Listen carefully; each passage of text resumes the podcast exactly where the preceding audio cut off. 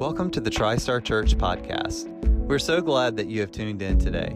My name is Matt Grimes, lead pastor of TriStar Church, and I want to encourage you to like and follow us on social media, as well as subscribe to our podcast. You'll find weekly sermons, midweek deep dives, and more right here every single week. I pray that you're challenged and encouraged as you listen not just to the words that are spoken, but to the Holy Spirit who is speaking to you through this resource. Now let's dive in. And we are in Romans chapter 2. Romans chapter 2. Um, encourage you, if you don't, uh, if you've not already, text the word uh, guest to that number 865-240-0353. One of the things when you text that, uh, it gives us a number that we can connect with you. And every week we send out before our uh, before Sunday uh, the scripture that we're going to be teaching on, so that you can take a chance and dive into it and uh, study and read and prep before you come in, so that we're ready to hear what the Lord has for us. So I encourage you if you haven't done that, do that, and we'll get you on that list so that you're getting that every single week. Well, we're going to continue uh, this week in Romans chapter 2. Uh, and reminder that uh, this is still, uh, for a while now, we're going to be in what's called the passages of wrath, uh, where Paul is going to unpack God's judgment against our sin uh, and our disobedience towards Him. But Paul is going to take a slight little turn this morning. I don't know about you, last, last couple of days have been absolutely incredible. the sun is out. It is not freezing. Uh, in fact, this week is going to be high 50s, low 60s all week with this thing that we're not familiar with called sunshine. Um, and it was gl- it's going to be glorious. I'm so excited about this next week, if you can't tell. Uh, but yesterday, I was at the gym, started my run on the treadmill, and it hit me. I'm like, it's 60 degrees outside and the sun is shining. Why am I inside running on a treadmill? I should go outside, right? It's not cold. And so I run out of the gym and I had driven in on Campbell Station and I'm going, man, Campbell Station is flat. This is going to be the best run ever. It's just a flat miles of running and it's going to be incredible, right? And so I go up, hit Kingston Pike, turn around, come down Campbell Station. I'm like, man, this is easy. This is awesome. This is incredible run. I'm loving it. The sun shining down on me. And then I get to the end and I turn around and I go back and I realize I've made a mistake. This is not an easy run. It's one of those steady inclines all the way back for like the next mile or so. It's just going to be steady straight up here. I'm like, this did not turn out the way that I thought it was going. And that's where we're going to find ourselves here in Romans chapter 2. We've been listening to Paul talk about God's judgment against sin, and so far, what Paul has really dealt with are kind of the big, huge, grandiose sins that we think about sexual immorality, homosexuality, drunkenness, all these, these vices that we would look at and go, that's them. And praise Jesus, I'm not them. But Paul is going to turn here in Romans chapter 2, and he's going to put his focus on the rest of us who think maybe we've gotten off.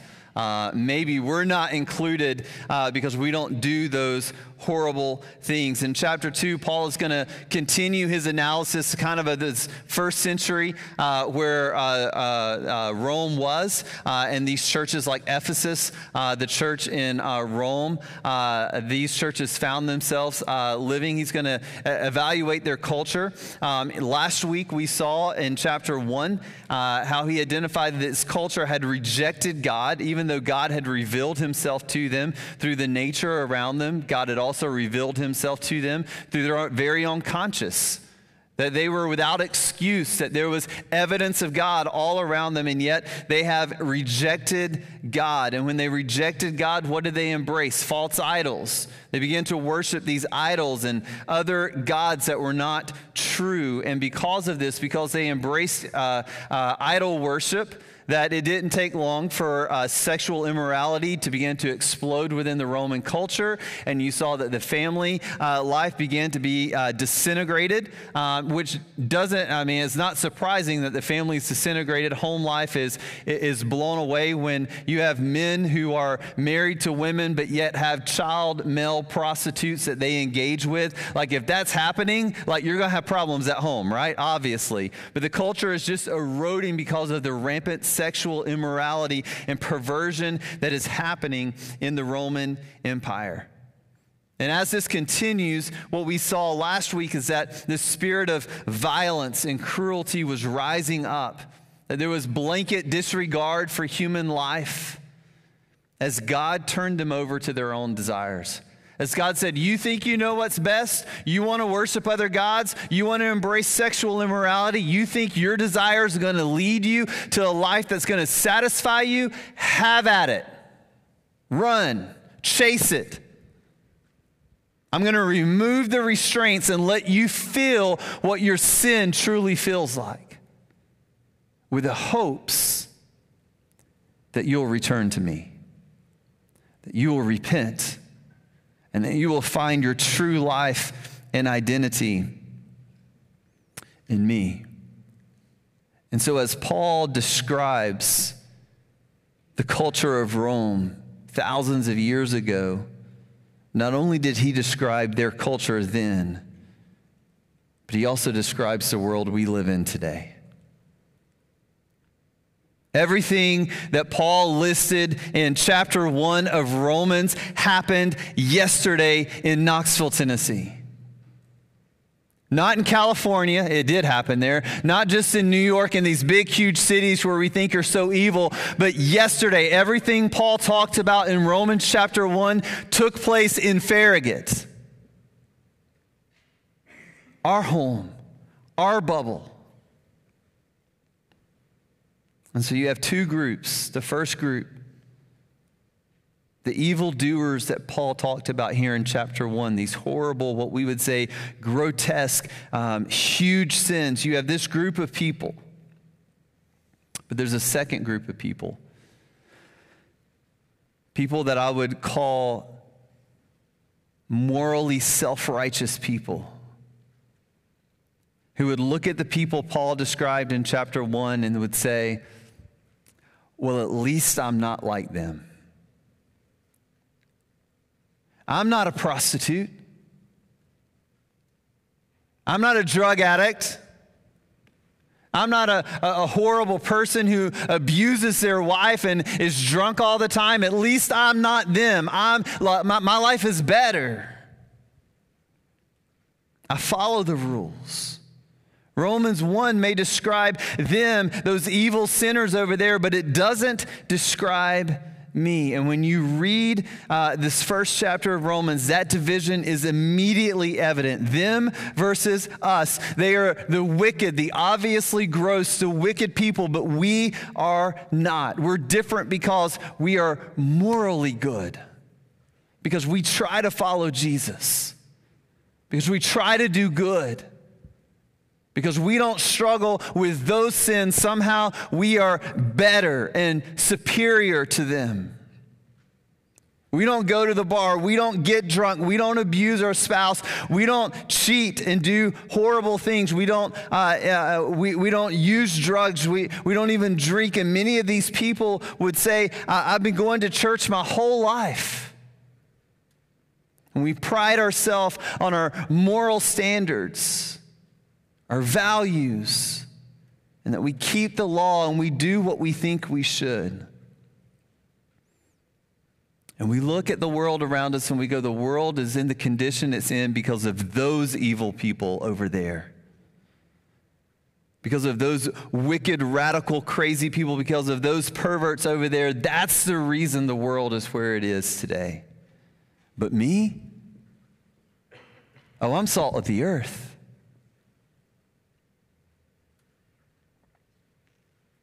We're going to call them morally self righteous people, and if we're honest, most of us would fall into this category at times. People who distinguish themselves from others based on their own works and their adherence to the rules or moral standards. And it is on these people, these morally self righteous people, that Paul is going to turn his attention here in chapter 2. To those who think that they are nothing like the people described in chapter 1 of Romans, Paul is going to say this. He's going to say, We are all sinners. And we all deserve the full wrath of God, regardless of how good you may think your sin is, or how worse you may think their sin is than yours.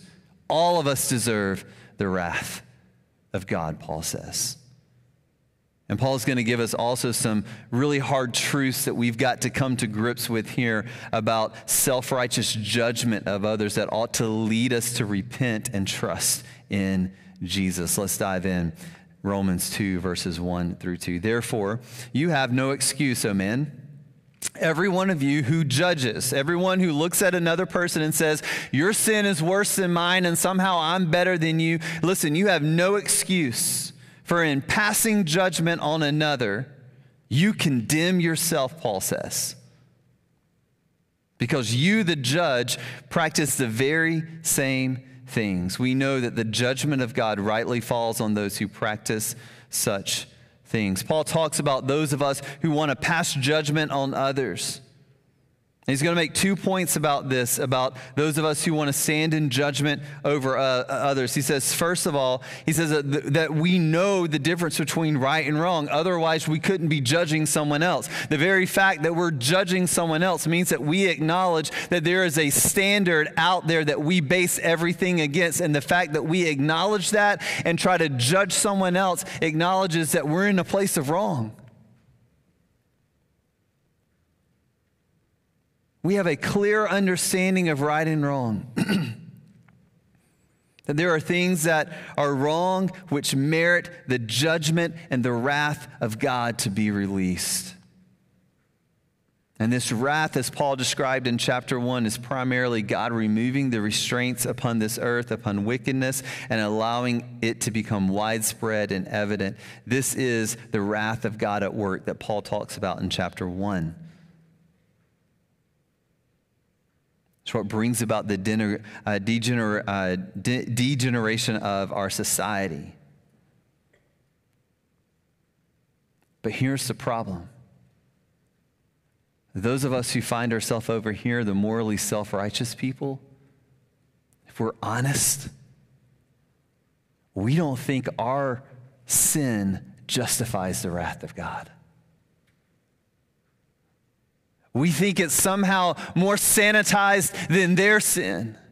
And because of that, it doesn't, it doesn't deserve God's wrath. It doesn't deserve his anger. It doesn't deserve the punishment that they're going to get. That's the sin of the really uh, evil people, the really wicked people that Paul talks about in chapter 1. They deserve the wrath, not me. His second point about those of us who stand in judgment against others is this He says that you're guilty because you do the very same things yourselves as the evil people that you're judging. God's holy standard condemns everyone, not just the obvious sinner, you and me. Paul says later in Romans 3:10, as it is written, no one is righteous, no not one. They're unrighteous and I'm unrighteous, no matter what it is I may be struggling with. We are all sinners, and all of us ju- are justified the wrath of God because of our sin. And in the very moment that I look at someone else and I say, You're an evil doer and you, you, you deserve the wrath of God, and somehow I'm better than you, in that very moment, I'm condemning myself, Paul says.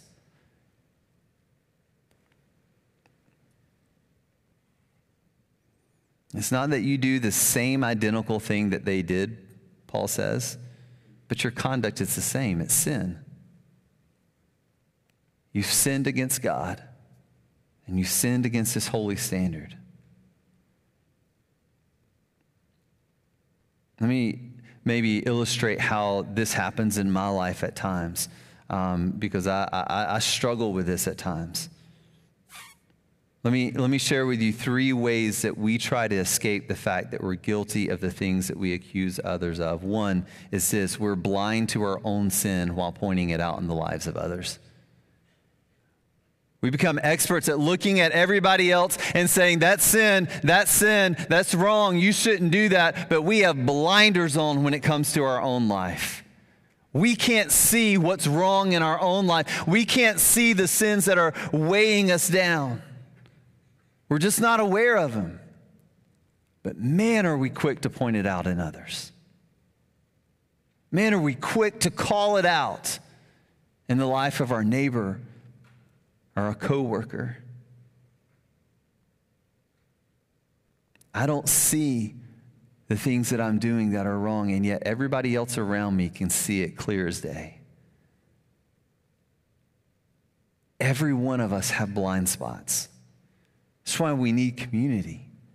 We need other Christ followers who will come along us, who can see into our lives, who can speak into our lives, who can help us in those areas that we are blind, where we're hurting other people and our sin is bringing destruction that we're just not aware of it. This is why Jesus in Matthew tells us that we ought to deal with our own sin before we try to call out sin in other people's lives. Remember, he says, hey, deal with a log in your own eye before you try to address the splinter in somebody else's eye. Quit judging others and look inward. Another way that we, we, we uh, think we can escape this is, is this way is that we willingly forget about our sins while always remembering what others have done. How quick are we to forget about the wrongs that we have done, and yet we are like elephants when it comes to the wrong other people have done to us, right? We'll remember that for the rest of our life. 30 years from now, we'll still be gossiping with somebody about what that person did.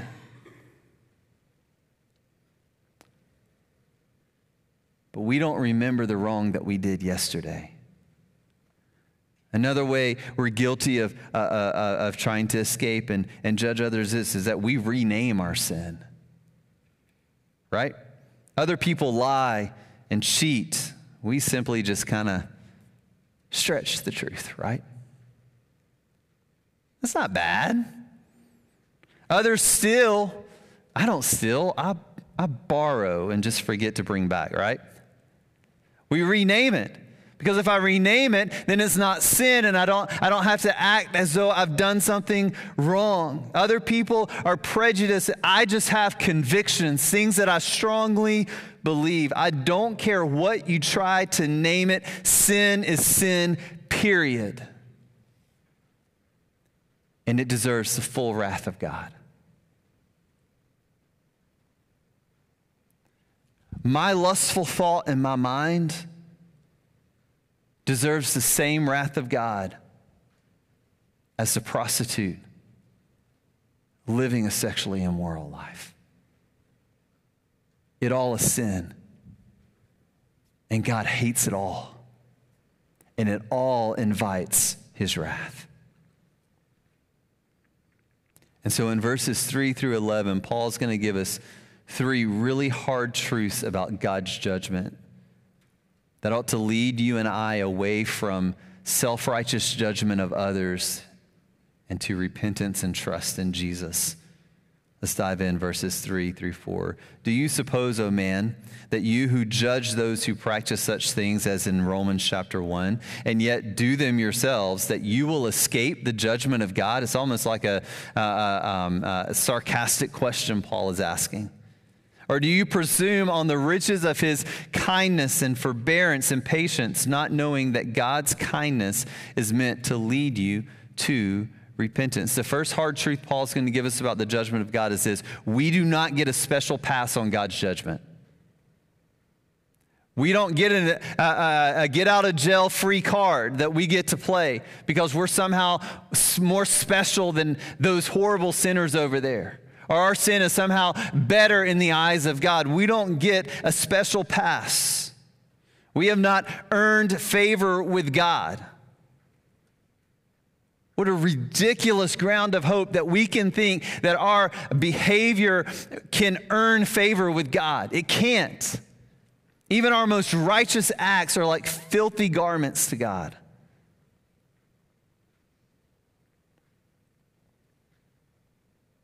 How crazy to think the God who sees all openly and intimately who can see not just what's on the outside, but what's on the inside, will pronounce judgment on those people, but not on me. People can say, like, how, can a just and, and loving God permit the injustice and vileness that we see in the world around us?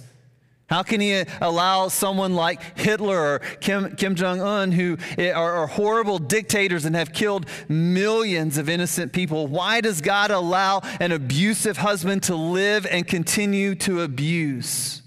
Why does he allow these things to go on year after year after year? Why doesn't God just judge these evil, horrible men and women? I think the better question to ask is this Why doesn't God bring judgment against me for my sin? Why didn't God judge me yesterday when I said that sharp and hateful, angry response to my loved one? that was like a dagger into their heart. Why didn't God judge me in that moment? Why didn't God shrivel up your hand when you used it to cheat on your taxes this year? Why didn't God just take away your voice when you were gossiping on the phone with somebody else the other day, sharing that little bit of information that made somebody else look bad and made me look a little bit better? Why didn't God just take your voice in that moment? It's sin, it deserves His wrath. Why didn't He just rain it down on you? See, because the God of truth and justice sees my sin as clearly as He sees theirs. Notice the question Paul asked Do you think you'll escape the judgment of God? You think you get to escape it? You think you get a get out of jail free card? Or, and I think this is really where it is.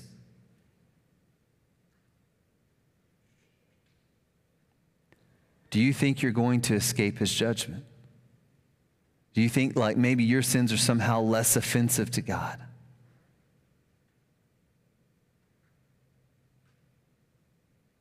Maybe, Paul says, maybe it's that you've belittled his kindness and his tolerance. Why does God tolerate and allow judgment to be held back on our sins? Listen, God's goodness, his tolerance, his patience are exhibited in him giving you a chance to change, a chance to acknowledge your sin and to be forgiven. He is a faithful God who sees what's going on in here. And he gives us opportunities to repent. He knows we're blind. He knows we can't always see the fault within us. And he gives us chance after chance after chance to repent and invite Him into those places in our life. Church, listen, we must not mistake God's forbearance as acceptance of our sin. Let that settle in. We can't see God's long suffering and kindness towards us as somehow his magical acceptance that our sins are better than their sins. It's not what he's up to. God's goodness, His forbearance, His long suffering should bring you and I to a humble place of repentance instead of an attitude of superiority towards them. We don't get a special pass from God's judgment. All of us will be judged. And it is because of God's patience and kindness and long suffering that we ought to daily fall before Him on our knees and ask Him to search us and to show us the places that we need to invite Him into, where we are storing up His wrath, as Paul says. Second truth Paul is going to give us about God's judgment that ought to lead us to repentance instead of judgment against others is this is that God's judgment will bring about very real consequences. Listen to verses 5 through 8. but because of your hard and impenitent heart, you are storing up for yourselves wrath on the day when God's judgment will be revealed. Because we won't repent, because we want to invite Jesus in, because we want to acknowledge that we're a sinner no different than, than they are, and we want to judge them. Listen, we're storing up wrath for our, ourselves with God when His judgment is going to be released on us. Listen, verse 6 For He will render to each one according to his works. to those who practice in well doing, seek for glory and honor and immor- immortality, he will give eternal life. But for those who are self seeking and do not obey the truth, but only obey unrighteousness, there will be wrath and fury. Paul is clear here. God is going to confront every single sin in your life and my life. It will be confronted one day. When your life is done, whether you want to acknowledge this or not, the truth is we will stand before God and every sin will be accounted for.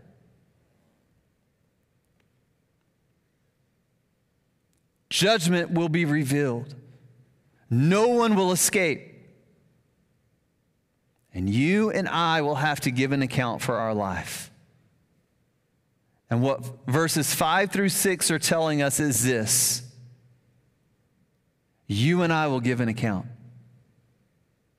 Our lives will be laid bare. And it'll be just like the checkout counter when you go to Walmart. And it'll be scanned. Every sin.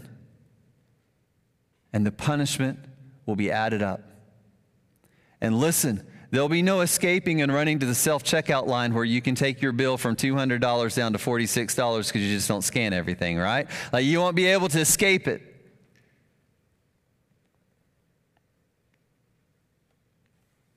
No sin will go unpunished on that day. And what verses 6 to 7 tell us is that here's the consequence. To those who seek and surrender to anything else other than Jesus, you will pay the bill for your sin with your own life. And the consequence will be eternal separation from God in a place called hell for all eternity, where there's real pain, where there's real suffering for all eternity. There will be no end.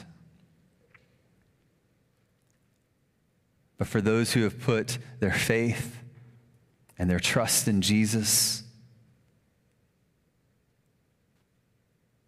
Jesus will step up. And Jesus will say, I have paid for their sin fully and completely.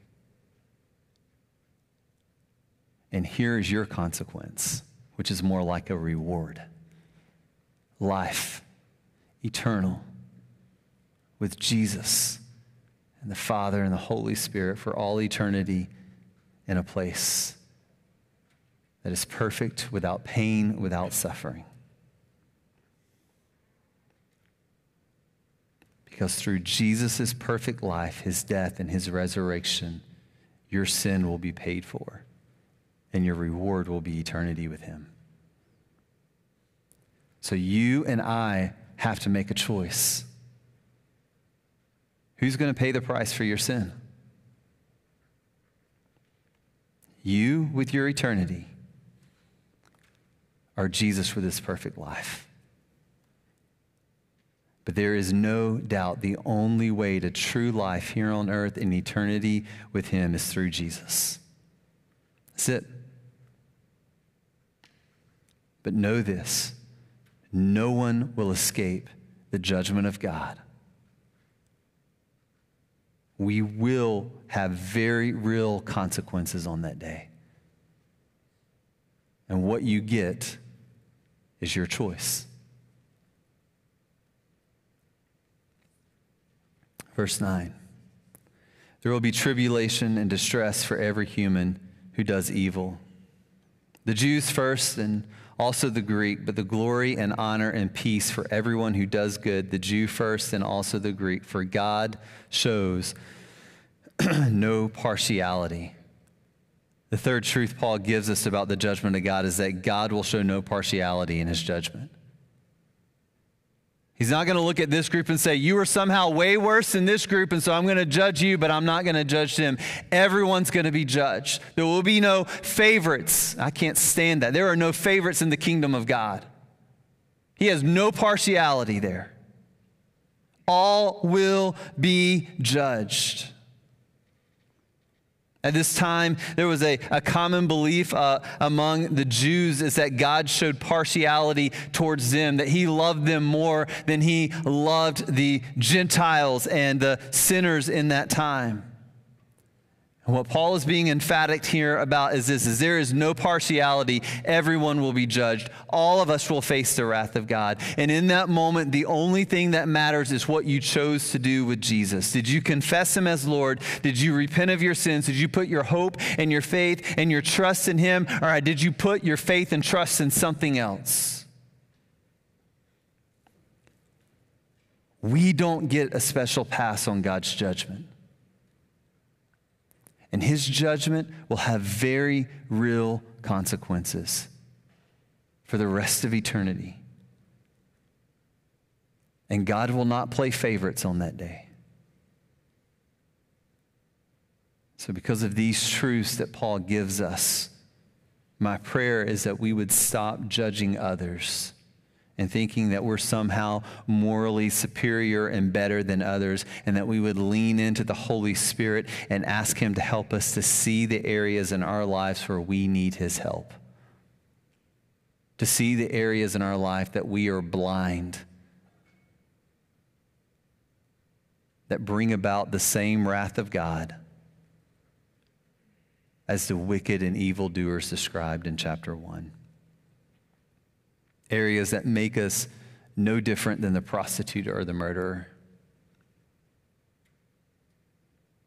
If you're listening, whether you're here with us in person or listening to this online, and you've never put your faith and trust in Jesus, asking Him to forgive you of your sins, can I encourage you?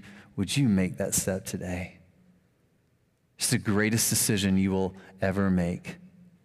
All you have to do is acknowledge that you're a sinner and that your sin separates you from Jesus, but Jesus, because of his perfect life and his death on the cross and his resurrection, has paid the price for your sin. Would you ask him to forgive you?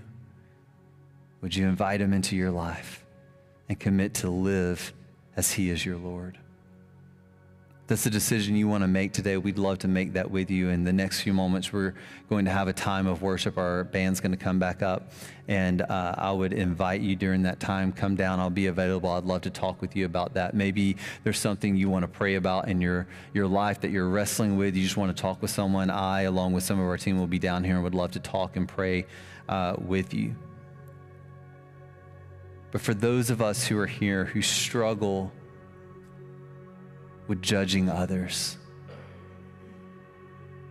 Can I just ask you right now, would you just close your eyes and bow your head for a moment? Man, if you're like me and you wrestle with that,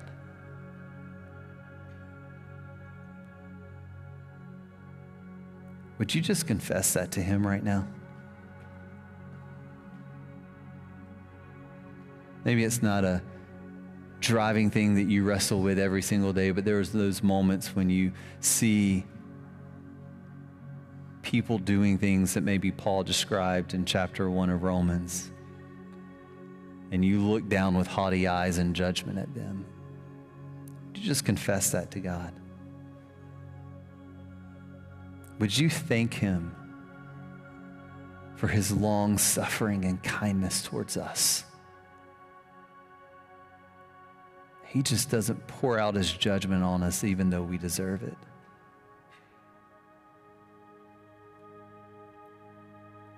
Would you ask him to help you see the logs in your own eye that you need his help to address and deal with? So that you might look more and more like him.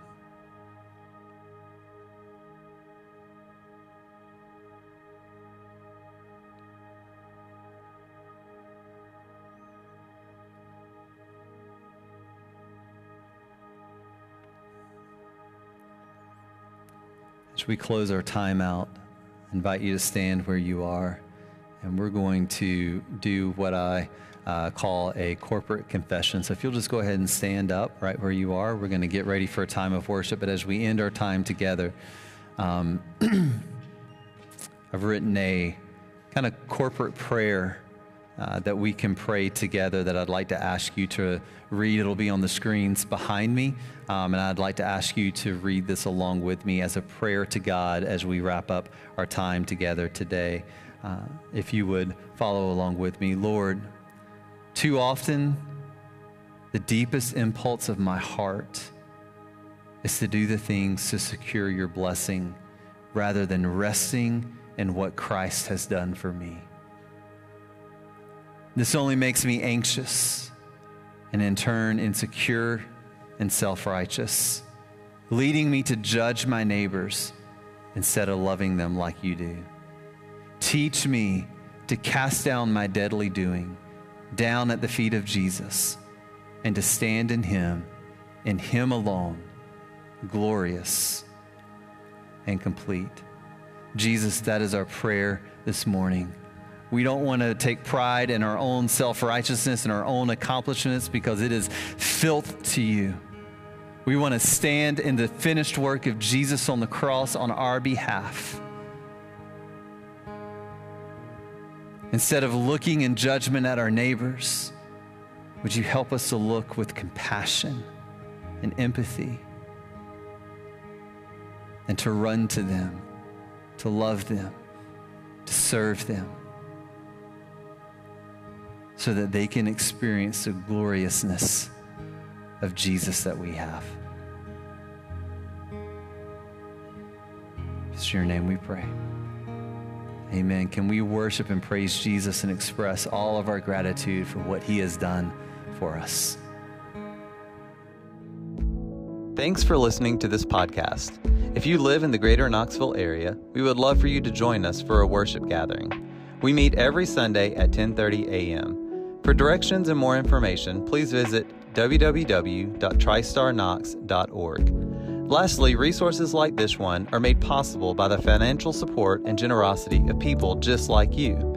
If you would like more information on supporting TriStar Church, please visit our website, or you can text the word GIVE to 865 240 0353 and follow the prompts.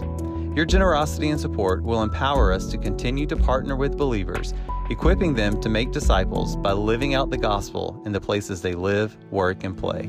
Grace and peace.